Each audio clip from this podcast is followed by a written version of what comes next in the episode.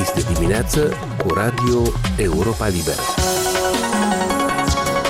Aici e Radio Europa Liberă. Bună dimineața! La microfon, Natalia Sergeev. E zi de marți, 31 mai. Vă mulțumim că sunteți alături de noi la această oră matinală.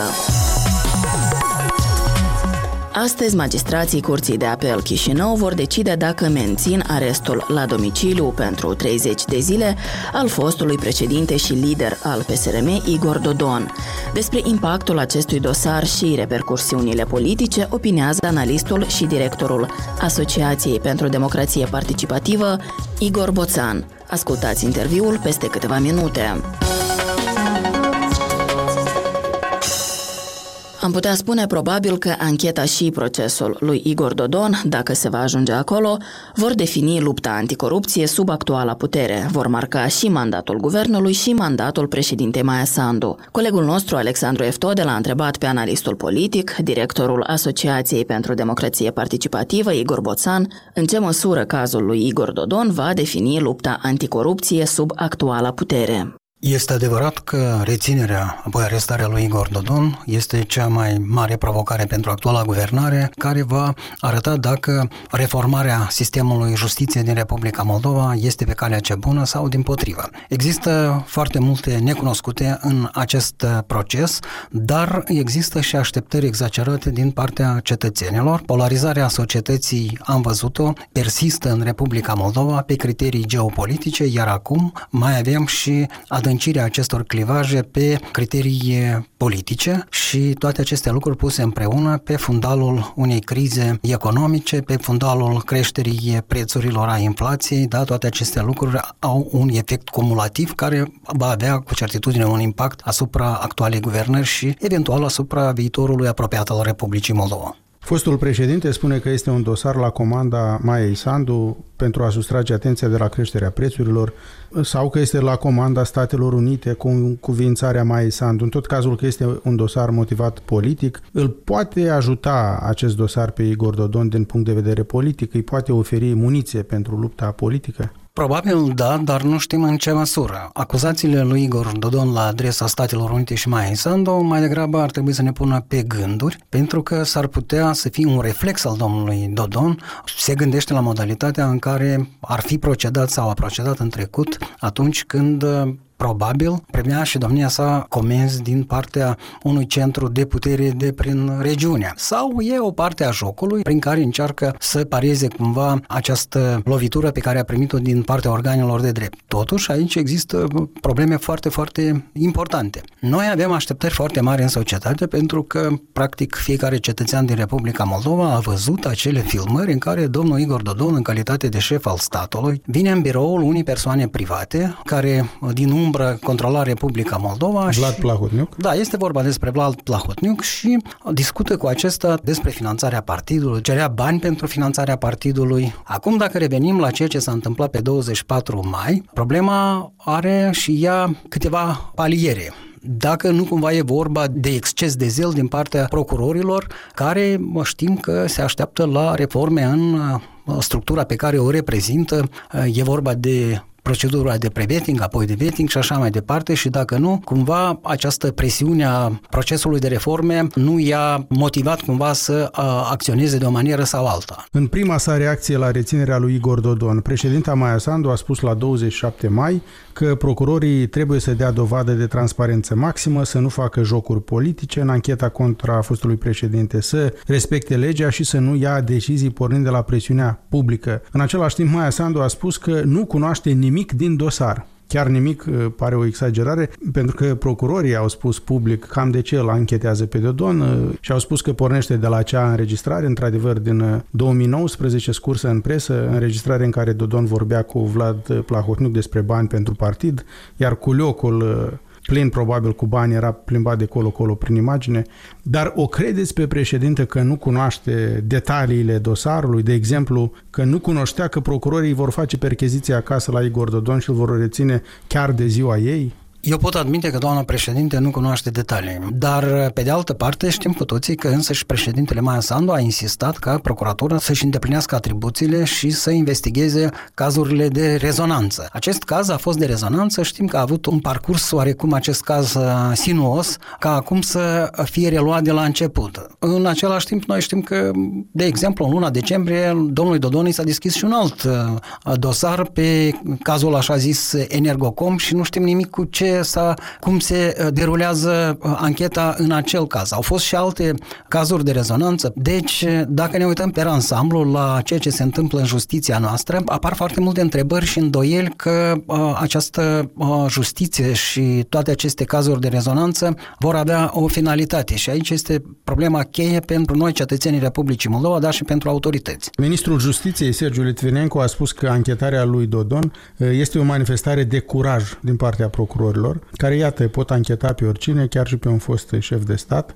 Dar ce credeți despre felul cum a început ancheta? De exemplu, în timpul perchezițiilor acasă la fostul președinte, s-au scurs în presă imagini cu bunurile confiscate. Aceste fapte pot sau nu compromite sau au compromis deja integritatea anchetei? Întâi de toate, nu putem uh, pune accentul pe curaj atunci când e vorba despre un lider de opoziție. Ceea ce vrem de la organele procuraturii, de la alte organe competente, este să fie profesioniste, în primul rând. Curajul, da, au nevoie de curaj, dar uh, nu în astfel de situații, mai ales în raport cu cei din opoziție ai curaj atunci când uh, anchetezi, arestezi, îi reții pe cei de la guvernare. În privința scurgerilor de informații, aici este un punct vulnerabil pentru că, așa cum spuneam, orice proces se poate ruina dacă procedurile au fost viciate. Deci acest lucru trebuie să ne puie pe gânduri și să ne gândim dacă nu cumva finalitatea acestui proces uh, va avea de suferit din cauza scurgerii de informații. Au existat mai multe reacții din străinătate din partea partenerilor occidentali occidentale ai Republicii Moldova, Uniunea Europeană și Statele Unite au cerut anchetă corectă, proces corect. A reacționat și Moscova, care a avertizat împotriva recurgerii la reglări de conturi cu oponenții politici. Este clar că acest caz este urmărit cu atenție. Ce impact poate avea el asupra relațiilor externe ale Republicii Moldova în ambele direcții, și cu partenerii occidentali și cu Moscova? Impactul va exista, nu cred că îl putem măsura acum ca să înțelegem cât de mare va fi acest impact. În raport cu partenerii occidentali este foarte important ca această anchetă să fie corecte, pentru că până la urmă ne dăm seama că vor fi contestate toate deciziile și se poate ajunge la CEDO, iar Republica Moldova nu își poate permite în acest proces major de reformare a justiției să clacheze, mai cu seamă că suportul pentru Republica Moldova în mare parte este legat din partea partenerilor externi de o justiție corectă. În ceea ce privește Rusia, am văzut luările de poziție a demnitarilor ruși au fost oarecum, uh, din punctul meu de vedere, atente, pentru că cei din Rusia știu că nu prea au, uh, cum să zic mai bine, nas uh, să dea cumva recomandări Republicii Moldova după ce, ce au făcut cu Navalny și cum s-au răfuit cu acesta. În rest, dacă ne referim la Rusia, ceea ce se întâmplă actualmente în această țară, cum oamenii sunt uh, reținuți, arestați uh, și judecați pentru faptul că protestează împotriva unui război, înțelegem că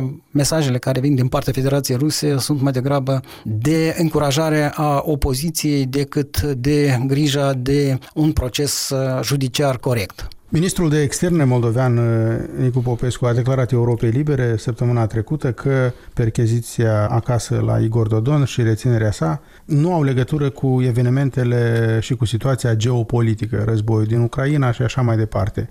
Totuși, ce credeți despre momentul în care s-a produs uh, ceea ce s-a produs? Pentru că autoritățile de la Chișinău au spus de mai multe ori că în aceste momente tensionate în Ucraina vor face tot posibilul să mențină pacea, să nu tulbure situația. Dacă vorbim despre un stat de drept și ne-am dorit foarte mult ca Republica Moldova să fie stat de drept, atunci uh, justiția nu ar trebui să depindă de conjunctura politică internă sau regională, internațională și așa mai departe. Pe de altă parte, noi trebuie să ne dăm seama foarte bine că opinia publică va lega cumva procesul împotriva lui Igor Dodon de ceea ce se întâmplă în Ucraina, de atitudinea autorităților de, de la Kiev față de forțele politice pro-rusești din Ucraina. Am văzut nu o singură singură dată că domnul Igor Dodon este cumva asociat cu imaginea domnului Medveciuc, care este un apropiat de al domnului Putin. Și fost lider de partid de opoziție e... pro-rusă în Ucraina. Exact. A reținut în acest moment. În... Exact. Și vrem, nu vrem, deci lucrurile prind niște contururi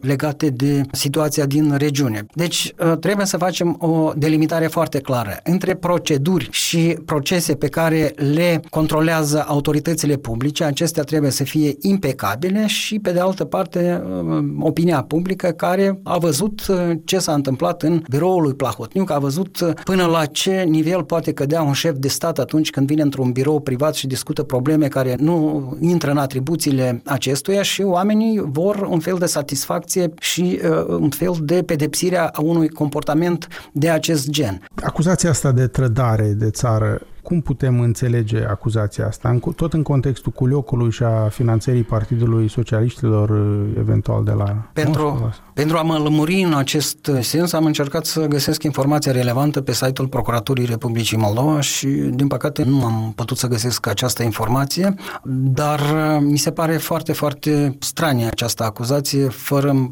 măcar să se dea un fel de aluzii despre ce poate fi vorba. Noi știm cu toții că au existat scurgeri în uh, media despre corespondența pe care a avut-o, ar fi avut-o domnul Igor Dodon în perioada când era președinte, despre notele analitice pe care le scria și le trimitea uh, la Moscova, dar nu putem avea certitudinea că acele documente uh, sunt autentice. Dacă e vorba despre textul pe care Igor Dodon îl dicta lui Plahotniuc privind soluționarea, reglementarea transnistreană, asta mi se pare că era o discuție, un fel de schimb de păreri privind modalitatea de soluționare prin federalizare a Republicii Moldova, încercând să se evite uh, acest cuvânt care este, nu este agreat de către opinia publică. Nu cred că acest lucru poate fi incriminat ca uh, o trădare.